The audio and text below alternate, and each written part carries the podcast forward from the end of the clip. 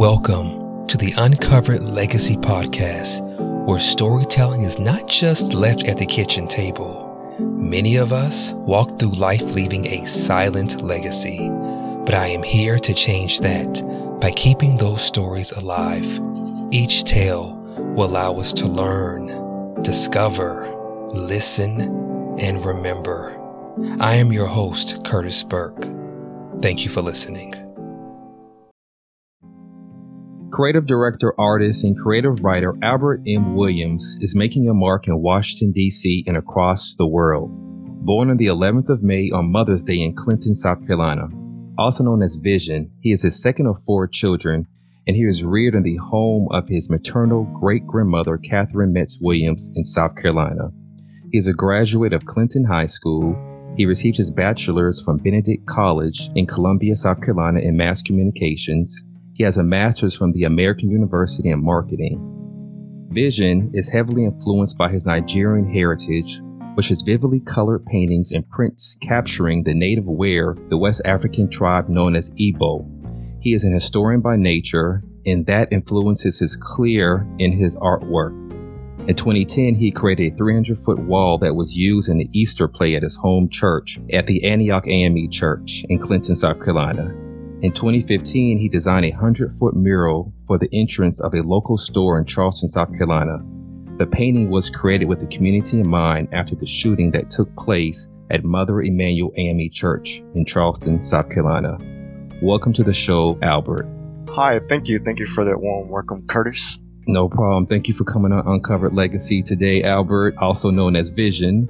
The reason I brought you on today is because I call you, as you know, my DNA cousin and we are cousins and we actually have a lot in common dealing with historical factors and our family history. And we found each other on ancestry and have mm-hmm. over the years stayed in touch and have been in this grind of finding out our heritage and our family heritage. And you being from clinton south carolina and my mother being from clinton all of my mother's side is from clinton south carolina. That was interesting and the fact that you went to school with some of our cousins, which we can also talk about today. Welcome to the show. Awesome. Thank you. Yeah. It's, it's very interesting that you say that I went to school with some of our cousins because they were some of my good friends. And unbeknownst to me, I didn't know that we were blood related. so. Right. Whitney Clark, yeah. uh, my first cousin, which I find that very interesting that you guys were best friends and did not know that you were blood related. We had no idea, but I guess our spirits connected. yes. I mean, that's one thing about living in a small town in Clinton. A lot of times you are related to people and everybody's one cousin away or married to somebody's cousin. So it's a scary thing, but it's a beautiful thing at the same time. Yeah, absolutely. I agree. Small town for sure. Um, the population currently is about 8,000 and some neighborhoods are 8,000 here in DC. So everybody knows everybody in Clinton. If you don't know the person, then you know their parents, you know their grandparents, you know their uncle, someone. How did you feel when I reached out to you on Ancestry and then we found out so much that we had in common? I felt accomplished. The reason I say that is because as you already know, like when you're searching on Ancestry or any other platform, sometimes you won't get a response at all. And sometimes the response will lead to a dead end. Mm-hmm. So, um, when you reached out and I found out that your, your grandmother, your mother, your uncles, your entire mother's side was from Clinton, the place where I was born, it gave me hope and encouragement to continue to search. Yeah, I thought it was divine intervention.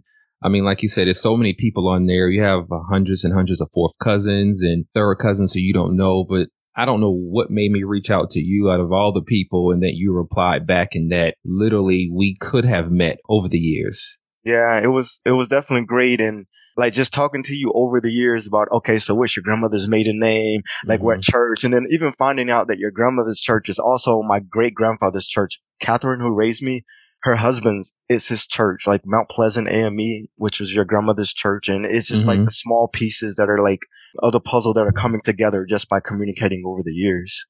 Yeah, and you also said that I, I know you were reared by your, your great grandmother, and she didn't know my grandmother, but she knew my grandfather. Is that correct? Yeah. Um. So your grandfather is kind of a legacy in the in the small town of Clinton because he was the only taxi cab service in the town. probably in the entire Laurens County. Mm-hmm. so anyone in Laurens and Clinton, Cross Hill, Cross Anchor, like Gray Court, Joanna, all of those small towns, like they probably experienced your grandfather's service. So anytime someone talks about Clark's Cab, then they know him of Clark's Cab, they know his wife, they know all of this stuff because it's a small town. Yeah, I mean, I do feel like in a weird way he was a small celebrity there. Clark's Cab. I remember every time when I would come there for Thanksgiving to Clinton, it was like a trip for me just to ride with him and pick people up in his black car. And I felt like it was a field trip just being in a taxi cab. Yeah. It didn't feel like a taxi cab. It felt more like a Uber ride or, you know, a luxury vehicle, which you would say today. It didn't feel like your stereotypical taxi to me. Yeah, that's true. It was definitely a hospitable experience. It's funny that you say Uber because I went home recently and I flew, so I tried to get an Uber, and there's no Uber service in Clinton. Might be one or two Ubers, but well, that's why they need Clark's uh, taxi cab to come back. Uh, that's oh, true. Yeah, he loved it. George George Clark is my grandfather. So yes, shout out to Clark's taxi cab. So how was life in Clinton for you? Um, sure. So life in Clinton for me was um it was interesting you know the old like the African proverb takes a village to raise a child. Mm-hmm. And that was pretty much my experience in Clinton. My parents separated when I was 11 years old and my mom, she forced us to go to therapy. So we, um, I'm this 11 year old kid in therapy, like talking to this grown person about how I feel. Mm-hmm. so I instantly had to communicate what was going on inside of me. But long story short, I ended up relocating with my great grandma, my granny, Catherine uh, Williams who reared me and who taught me basic necessities like how to survive. So I lived with her for a long period of time up until high school. I'm the only grandson on my father's side. So I spend a lot of time with my grandparents, the Sturkeys. And my grandfather, Albert Sturkey, whom I am named after, Albert, of course, he was the first black superintendent in Clinton. So a lot of people know of him as well. And as Clinton being a small town, like if you mention the Sturkey, then nine times out of 10, they probably know the grandma, the grandfather. Mm-hmm. Wow. And that's your father's side. I believe I've seen you taking a picture at his gravesite. Is that correct? Yeah, potentially. So I, I'm kind of weird as it relates to graves because I'm a historian by heart. So when I go to a, a cemetery, I look for names. I look for where the grave is located because that's going to tell me whether or not the person is related. I look for whether or not they were in the military. Like for example, my, my great grandfather, Catherine's husband, was in World War One, but I didn't know, like because my family never talks about it. But when I went to visit his grave at Mount Pleasant AME Church, like he has, he was in the Air Force, and there's a flag beside his grave. So, like just finding that information at the grave, I then went back to Ancestry and I found his military records. I found like all of this stuff that I would have never been able to find if I weren't like at the grave site. Mm-hmm. Yeah, let's talk about Mount Pleasant AME Church. Um, okay. I mean, you you've helped me enlighten me on a lot of the history. And when I went back a couple months ago to Clinton to see my grandmother, I did not realize how many Johnsons were buried at that church. I mean, mm-hmm. it's literally I saw like my great grandfather, my grandmother's father was buried there. My my grandmother's sisters were buried there. I mean, it was just cousins and the Johnsons are all over the cemetery. And you told me that about it. I didn't even realize it. Yeah, but because of the, the cross Atlantic slave trade, um, we unfortunately have been spread across the entire globe. And the only thing that connects us to our past sometimes are tombstones. Mm-hmm. Especially in the South, in Clinton, South Carolina, where people don't leave Mm-hmm. It's so easy to trace back our identity, our heritage, because you have four, five, six generations that have stayed in the small town mm-hmm. where like you can find out like parents are buried there, grandparents, great grandparents, great great grandparents. And like you mentioned, like the Johnsons are all buried at the same place and you can find your grandmother, you see her parents, you see her cousins, like all of those people are all related. And in a sense, the African American experience in the United States when we go to grave sites like the one at Mount Pleasant and like the one at my home church, Antioch AME, we find names that we heard of before and now we see the story with the name. And it kind of, in a sense, for us becomes our live experience of what Ancestry provides online. Mm-hmm. Yeah, I, I agree. And I felt like a spiritual movement or something going through me. It was like all the ancestors were there. And, mm. you know, our generation now, we, we move so much. But like you said, everybody stayed in Laurens County or Newberry. Nobody moved more than 30 minutes away in, in most cases and it's just generation generations and almost it was embarrassing for me because i didn't know any of this i wasn't aware or exposed to any of this growing up i probably heard of it but how often did i go to graves and i wasn't raised in clinton mm-hmm. see i think that's an advantage that i have because mm-hmm. i i live with my great grandmother who was born in 1926 and because I lived with her and she was old when I lived with her, she was at least 75, 76, 77. She had all of these photo albums and all of these obituaries that she would pull out and she would show me as an 11 year old. So this is my grandma. She was born in Richmond, Virginia. And like recently, I, the last time I went to Clinton, I drove. When I drove back to DC, I stopped in Richmond and I saw her grandmother's grave for the first time. So I understand what you mean when you say you feel as if the spirits were there with you because I, I journeyed to see her grave and I felt the connection, like although I never met her physically. So, so that, that's a beautiful thing and a beautiful feeling for sure. I almost feel like they have made me and you on, on a mission together to, to uncover their legacies and uncover who they were, the good and the bad, and just give them acknowledgement yeah, and I think um acknowledgement of who they were and who we are currently, because we are a combination of everybody before us, is important. And when we look at the history of Clinton, the Black history of Clinton, we try to search it online. It doesn't exist. Mm-hmm. Um, when we look up the history of Clinton, we'll see all of the stuff about Europeans who eventually settled in Clinton, but we don't see the Cherokee indigenous people who mm-hmm. originally mm-hmm. occupied that space. Right. We don't we don't see um like the people who who slaved in Clinton and who were brought to Clinton from Philadelphia and from places like Nigeria. We don't see that online. So it's extremely important that we document this stuff. And I'm very excited that you're doing it. And, and I commend you because a lot of people talk about, I want to do this and they don't, they don't get it started. Mm-hmm. And not only did you get it started, but you're continuing. So it, it's it's definitely an amazing thing, man. Thank you. I, I appreciate that. I'm I'm definitely trying to um, stay focused and keep the charge forward with this. Absolutely. Yeah, and like another beautiful thing about living with my granny is she told me stories about the good things and the bad things. Mm-hmm. So one thing that I remember, a uh, story that I remember her telling me as a child is the story of Miss Martha Dendy's son. So the reason Miss Martha Dendy name is prominent in Clinton and the surrounding areas is because it was a middle school that everybody went to in Laurens County. but the middle school got its name from her son, Norris Dendy, who was unfortunately lynched by um, the KKK in the Clinton City Police Department in 1933. Wow. Um, so my grandmother told me bits and pieces of this, but because I remembered her story, I was able to Google and I actually found the court case. And it went back to a time where Clinton was just different um, mm-hmm. prior to, prior to this event. And it's something that I want to continue to research and continue to um, uncover myself. Mm-hmm.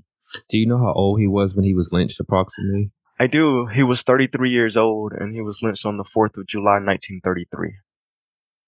Jesus's yeah. age. Yeah. 33. And the reason he was, and is is very interesting. He, he's from Clinton. Their family's from Clinton and respect to the Dendy family. Um, their family's from Clinton and he went out to law school. He came back home after the law school because he wanted to stay home. And during this time in 1933, most of the, and as you know, when you, when you visited Mount Pleasant, it was a drive away from downtown, right? Absolutely. um, all of the black African American churches are in the country. They're on like the, the countryside. The reason why is because black people weren't allowed to live in the city limits prior mm. to 1933. So in 1933, when Norris came back home from law school, he purchased land and he built the first, the largest two story house on Adair Street in Clinton. And uh, let's just say the European Americans who settled in Clinton were furious. Didn't go over And- well. No, it didn't go over well because not only did he build this house here and gentrify the area, he also purchased a 1933 pickup truck that was almost identical to his neighbor's truck. And that's Mhm. where the argument started. And it went from a fist fight to unfortunate death. Um, so when you visit anyone who visits Clinton, you'll see Dendy everywhere. You'll see Martha, Miss Martha Dendy School. You'll see the Dendy um, Learning Center. You'll see Friendship AME Church, which was the first black church to move from the country to move to the city limits because it was Martin Norris Dendy's church. And they sued, they sued the city of Clinton. They sued Laurens County, the state of South Carolina. They won the cases and then they moved their church to the city limit. So there's tons of history that's untold. That's interesting because um, my cousin Jared, when I was there, when we went to Mount Pleasant, it was in the back of the woods. I mean, Clinton is Clinton is a country small town, but it was literally I felt like roads on top of roads, and it was like the backwoods. And I was wondering why it took so long to get there. Not not that Clinton takes anything long, right? But it Mhm. was like it felt like we were going down back roads, and I never knew that's the reason why these churches were on the outskirts of Clinton. Yeah, in, Absolutely. in areas that are undeveloped. I don't even know if it's called Clinton or what city limit it's in. So it is officially now it's a part of Clinton. It used to be called Reno. Yeah. And I have a second cousin who is a fire chief, Chief Price. When I go to Clinton, he talked to me about like what used to be here. So that experience is always good. And you mentioned Mount Pleasant and I don't know if you saw, but in front of Mount Pleasant, there's this gigantic cast iron bell. Mhm. So this bell used to be on the slave plantation. And it was the bell that used to be used to call in the slaves. And after slavery, Wow. they shifted this bell to the church. And now this bell is used for funerals, it's used for weddings. And it used to be used to ring whenever it was time for service. But now they don't use it for service because everybody drives to service and nobody really lives around the church anymore. Hmm. That would be cool if they would still use it, I guess. But I guess they figure nobody's going to hear because everybody has cars now. Yeah. So versus the farmland, and you know, it wasn't like you had cell phones back then. So the bell was probably the best thing to let people know. That I did not know the historical fact about the bell. I, I saw the bell, but I didn't. I didn't realize that. Thank you for sharing that. Here, you're welcome. Every time I go home, and this is a little mischief, but I, I ring the bell. You do. I do. Wow. And it's also interesting that every time I go to Clinton, I think about the railroad. I don't know if you think about it, but that the railroad that goes to Clinton is literally on, on Gary Street, the same street as my grandparents' house. Yep. Can you talk a little bit about the railroad? I know you mentioned Yeah. some history before on it. Yeah. Um. So I guess the beauty and the the con and the pro about the railroad. I'll start with the con. Is that well? I'll start with the pro. Sorry. The railroad through Clinton. It used to be called Five Points because Clinton represented like five intersections through major cities: Atlanta, Columbia, Greenville, like Charlotte, all of the the cities surrounding. So it was a destination to stop, to lounge, and then to get on the train station that used to be housed in Clinton.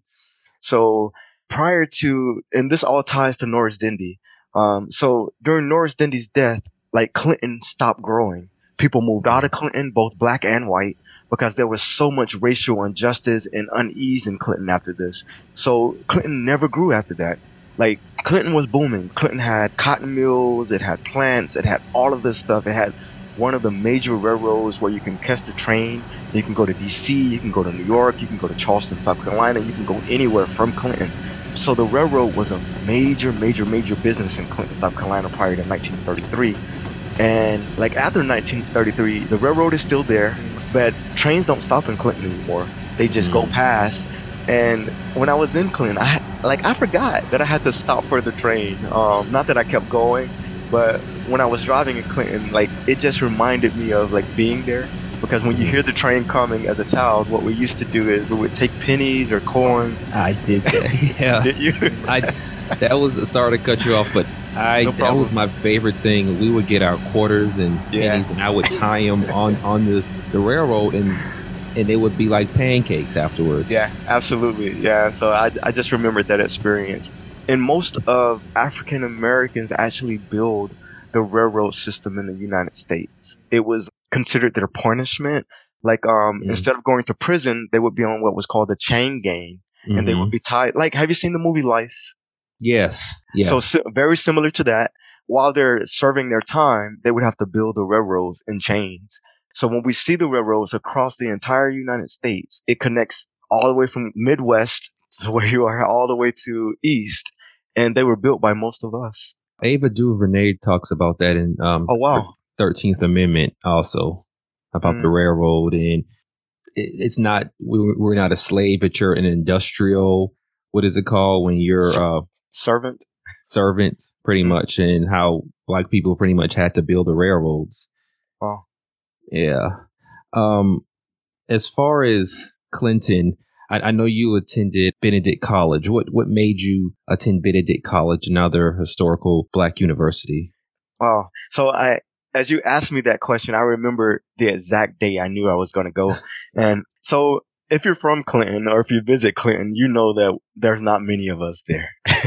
And what I mean by us to anyone who's watching this, no matter where you're in the world, I mean African Americans, black people. So the same thing rings true at my high school. Like I had a high school teacher who was my math teacher that I didn't even know was my cousin until after I graduated. And I'm sure that she knew, but she just wanted to keep it separated. I also had a high school guidance counselor that I didn't know that was my cousin. But anyways, my high school guidance counselor, she said, Albert, you're going to get out of Clinton.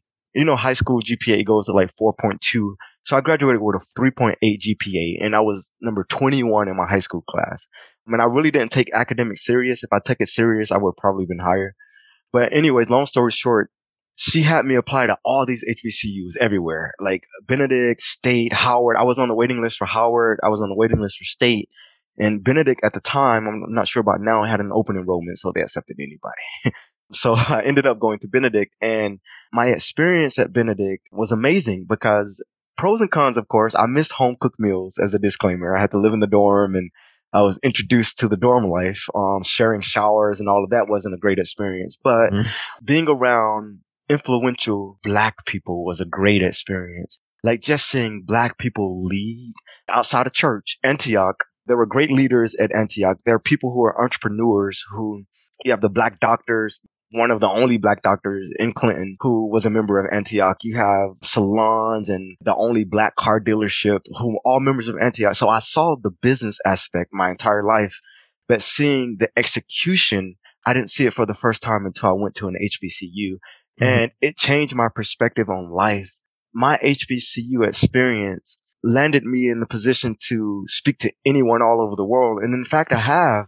Like I've gone to Germany, of course I've gone to Nigeria, I've gone to Dubai and like when I performed like conferences there, I was able to do it because of my HBCU experience and because of my African Methodist Episcopal experience, which is AME. So I, I don't take anything back from those experiences. Mhm.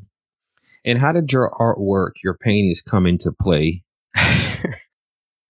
um, I'm laughing because I initially started drawing in first grade. so believe it or not, I always have had like a sarcastic mouth, even as a child, and it got me in trouble as a child. I was in first grade in Miss Patterson's class, and she said something, and our I said something out loud, and the entire class laughed. So she pulled me back to, she called me up and she told me I needed to go to the back of the room to, so in the South, we have what is called a nanny inside of the classroom. So Granny, we called her Granny Turner. This had to be 1993, but we call her Granny Turner and she was in the back of the class and I had to go sit with her. So while I'm sitting with her, Mindy, who is now a high school teacher at Clinton High School, was my classmate and she brought the crayons to me with a paper at the direction of the teacher, Miss Patterson. And instead of writing, coloring on the paper, I chose to use the crayons and make a masterpiece on the floor. So that's how I started painting and drawing. Long story short, I was called to the principal's office and I was met by Paddle. Good old paddle. Welcome to the South. Huh? I think that'll scare some people on the West Coast. I, I think they stopped paddling when I was in the first grade in Charleston. But Wow. clearly, you guys went a little further in Clinton, Laurens we County. did. yeah, so your did. your artistry also, I think I know that's why they call you Vision. Is is one of the reasons, correct? Um, it is one of the reasons, but even more profound than art. When I was a kid, I would have dreams, and I still have dreams now. But the dreams that I have, like when I have the dream, I can see what's going to happen. Like I see mm. the person in the dream. I can see the place. I see the colors. Everything is so vivid. So that's where vision came from. And it also plays in my art. Like when I want to paint something, I think about it in my mind and then I just go and I paint it. And then mm-hmm. it comes out exactly how I saw it in my mind. So that's where vision comes from. Well, you've painted several murals and beautiful paintings, but I want to focus okay. on the 2015 painting that you did for the Mother Emanuel Church in Charleston.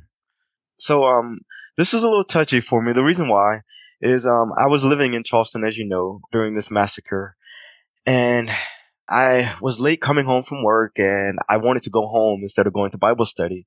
So I, I, I ended up going home and while at home, I turn the TV on and I see Mother Emanuel shooting all over the news on every channel I turn to.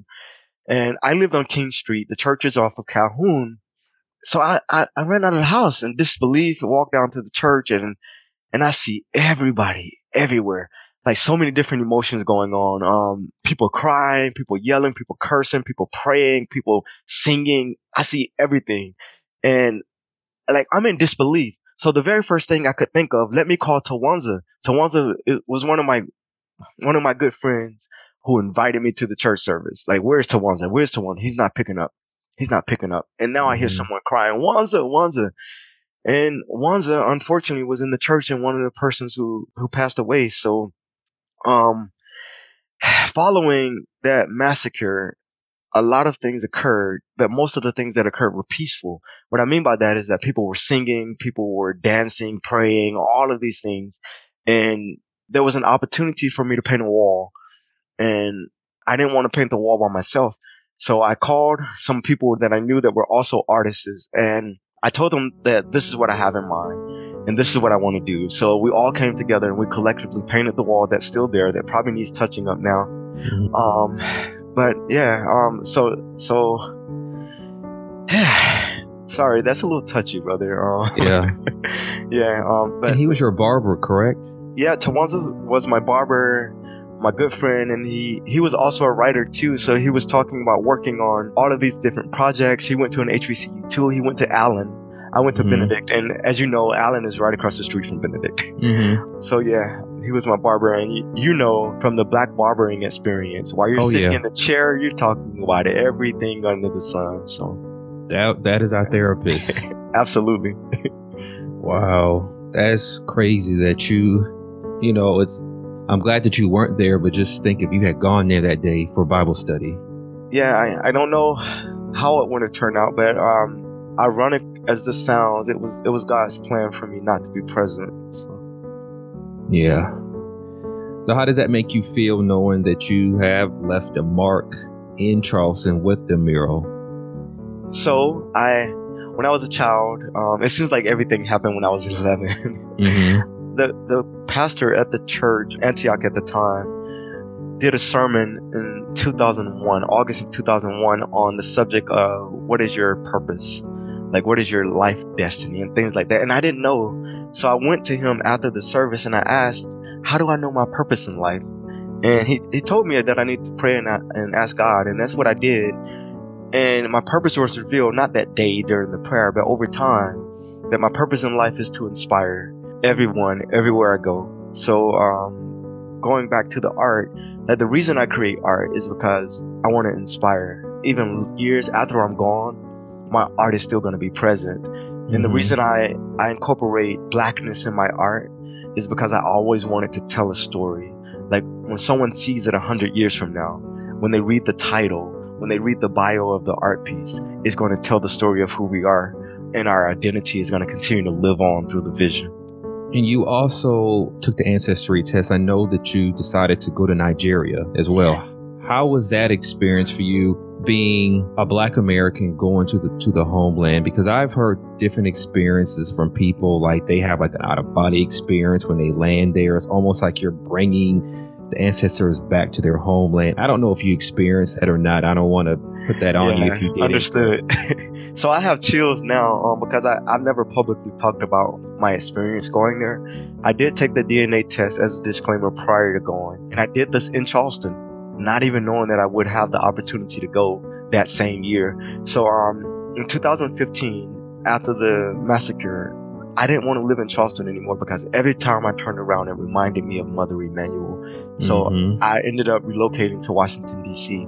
And when I relocated to Washington, D.C. at the time, um, I took a position as director of career services at a, a school that had international students. And unbeknownst to me, I would be traveling to Nigeria in October. So when I got to Nigeria in October of 2015, the first time I went, I felt like I was finally home. Mm. um, if, if, that makes sense. Mm-hmm. And I felt so connected and everybody was speaking pidgin English, which is like broken English, and I understood it. I understood it like fluently. Like when people spoke Igbo, maybe I didn't know exactly what it meant, but I responded as if I knew. For instance, I went to a village. I'm in Igbo land, and while at the village, this guy, and I never talked about this, but this guy, he, he had a stick, this older man, and he hit his stick three times. And when he hit his stick three times, I greeted him and he was like, uh huh. And like what I now know is that when a Nigerian and most West Africans say uh huh, is like correct. You did it right. Gotcha. Um, and while there, I had so many dreams. And one of the dreams, I woke up from the dream and I actually began to type. And that's a project that's going to unfold itself in the near future it was just an amazing experience from the food, from the culture, from the hospitality. My experience, I, I wouldn't take it back at all. I made so many connections with people who I'm still connected with now. And I've traveled to Nigeria three times now. And every time I go back, I go to these people's homes and they cook for me and, and it's just a, it's a royal treatment. Something that I took away from the first experience was seeing black entrepreneurs, seeing black excellence everywhere. Mm-hmm. If you're from Nigeria, if you've been to Nigeria, if you know of Nigeria, Nigerians are hustlers mm-hmm. by nature. Mm-hmm. Every Nigerian has a business. Every Nigerian has a side hustle. Every Nigerian is not a stranger to work. And when I saw that, it changed my perspective on life because growing up in Clinton, it could be a pro and a con because you can be comfortable and you mm-hmm. can get into the cycle of clocking in and clocking out and nothing beyond that. Mm-hmm. But when I went to Nigeria and like there's no governmental assistance, there's no resources unless you provide the resources for yourself. I saw five year old kids walking around with baskets on their head. Mm-hmm. Like uh, I, I saw like old people like selling stuff in the street and I went into banks and I went into hotels and restaurants and everything is ran by us. And it was just beautiful. And also your connection to the Igbo tribe. How did you find that out? Oh man, so that was a that was a journey. But it wasn't a it wasn't a hard journey. The reason why is because earlier I mentioned that in Laurens County, most people never left. They stayed there. And in fact, Laurens County is named after a slave master who purchased slaves from Pennsylvania and brought them to Clinton and Laurens and Newberry and the surrounding areas. And in those areas, um, his name is Henry Clinton Young. So Henry Clinton Young traveled to Pennsylvania to purchase slaves who, according to records, came over from Nigeria. And slave masters had to record their inventory, quote mm-hmm. unquote and the inventory was recorded that these slaves came from Western Africa because it wasn't Nigeria at the time. Nigeria was right. incorporated until 1970. And it talked about where they came from. It gave some of their names, all of this stuff, and where they actually were sold. They were sold by Henry Clinton Young, who was the founder of Clinton. And at the time, it was called Five Points. So in the documents, it says they were shipped from Philadelphia to Richmond from Richmond to five points. And my professional experience pretty much went back on, on this is kind of spiritual, but my experience went back on the journey of the slave. For instance, me, I was born in Clinton. I relocated from Clinton and I moved to Columbia. I moved from Columbia to Charleston. I moved from Charleston to Virginia. I moved from Virginia to DC and then I went back to Nigeria. Mm-hmm. So it's kind of like I traveled the whole experience backwards. And I went back to point A. That's awesome. I want to piggyback on something you mentioned with the Henry Clinton Mm-hmm. Young.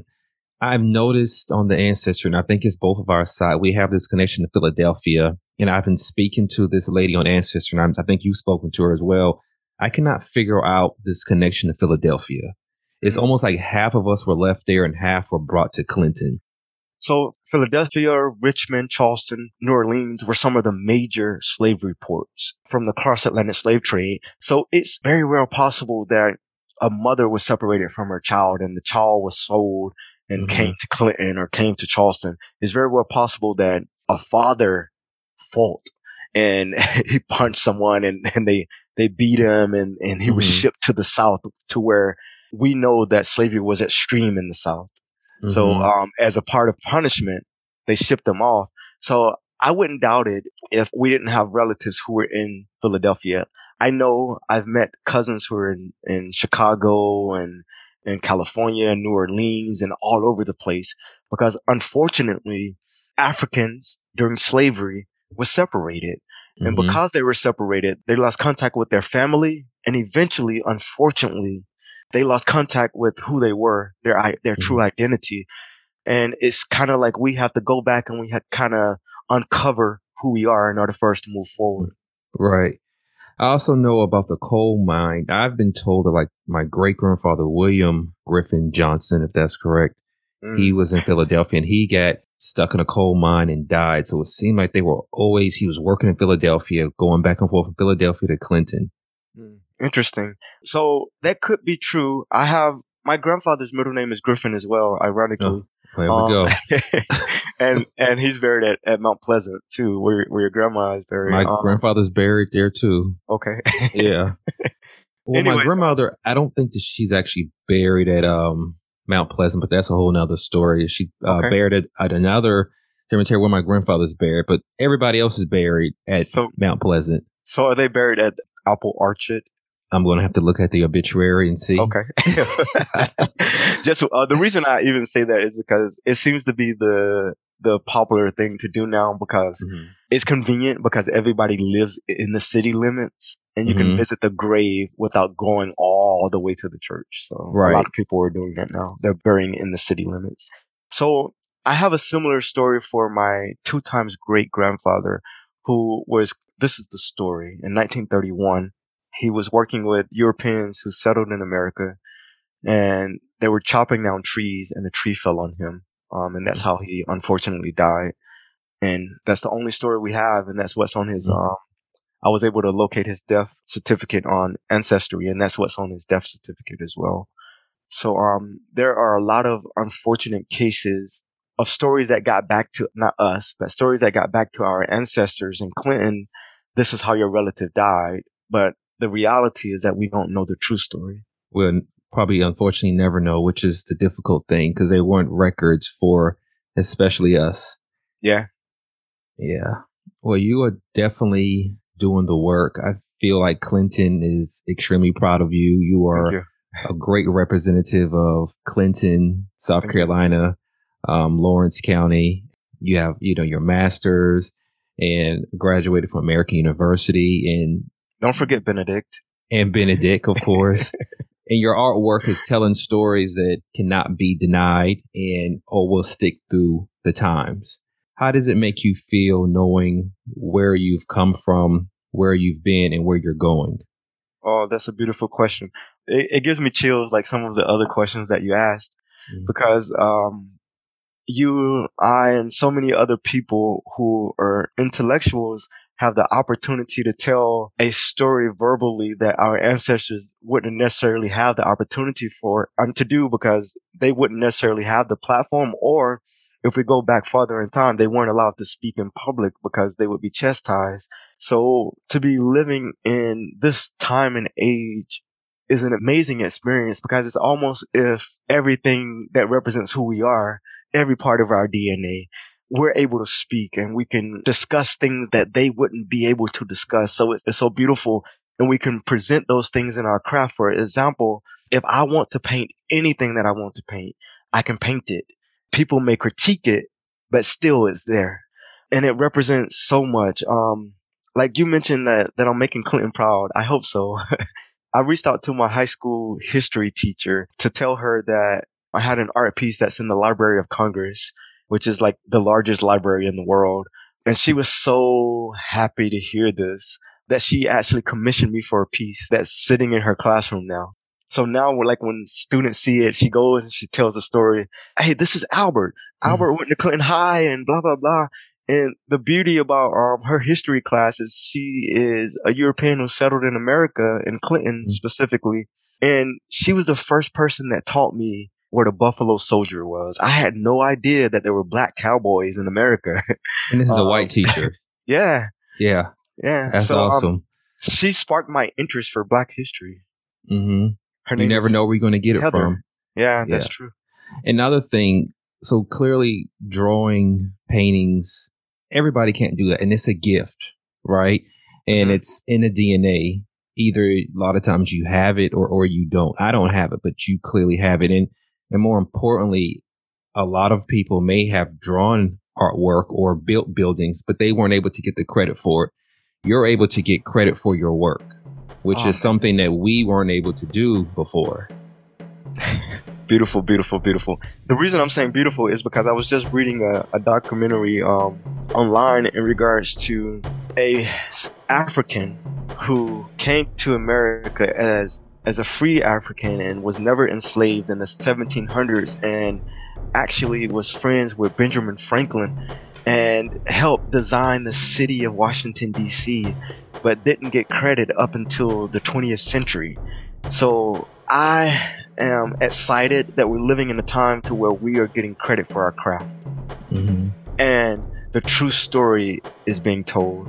A lot of stories have been unwritten now, like the whole story of Christopher Columbus, a European who settled here by accident, who got the title of founder and this person who discovered the land and all of this. Um, so it's so beautiful that we're we're in the seat and that we're able to write our own story and write it from an authentic place where generations to come will read it and it will connect with them spiritually and it will give them even a sense of identity. Our grandmothers passed literally a week from each other. It was your great grandmother, right? My grandmother. Your grandmother. How would you feel, which is a coincidence, which is strange within itself? What do you think she feels about what you're doing now and the legacy that you're creating for mm. everyone? My grandmother Hazel I, I know that she'll feel proud. The reason I say this, um, as I mentioned earlier, I'm the only grandson, and I spent so much time with my grandmother Hazel. My on your father's side. On my father's side, yeah. Right. So my grandmother would take me to the side of her house, which she called the park. She never worked. She would stay at home, and my my grandfather worked for the city, and she would take me on scavenger hunts. And during the time, I didn't know that this was his like historical scavenger hunts. The reason I say this is because we would go and we would find indigenous artifacts because Laurens County is historically it's on Cherokee land as I mentioned before.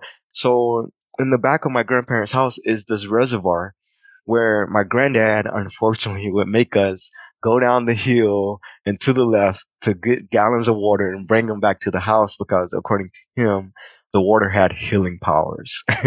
So um, when I went out with my grandmother to the reservoir, it would be a different experience. Like we would find tree carvings that Cherokees left behind. We would find arrowheads and like all types of things that were out in the woods. Even there's even like a Cherokee cemetery that's in the woods that has like rocks and markers and all of this stuff and it's kind of hidden.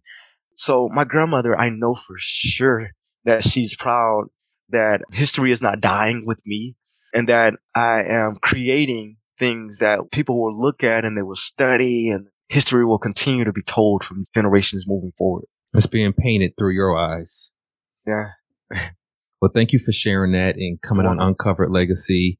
I appreciate you doing everything that you're doing for our people and everyone who's who's inspired to be an artist because it's not an easy path to be an artist, right? That's something that I wish I could be, but I'm not. But thank you for that.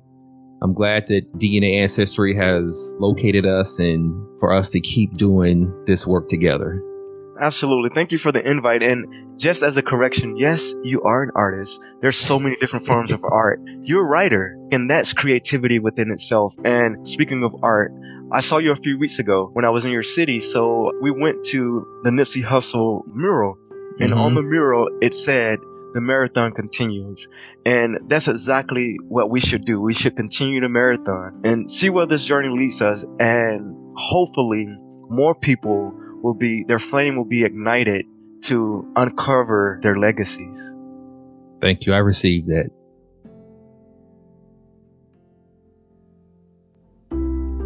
Small towns can make giants of men.